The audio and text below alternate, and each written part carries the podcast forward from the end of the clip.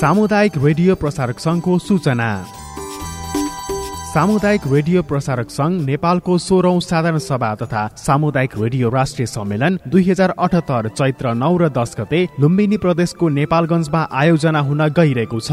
सम्मेलनमा सहभागी हुन रेडियोको सदस्यता नवीकरण गर्नुहुन तथा साधारण सभाका लागि प्रतिनिधि छनौट गरी पठाउनु हुन सम्पूर्ण सदस्य रेडियोहरूलाई अनुरोध गर्दछौ।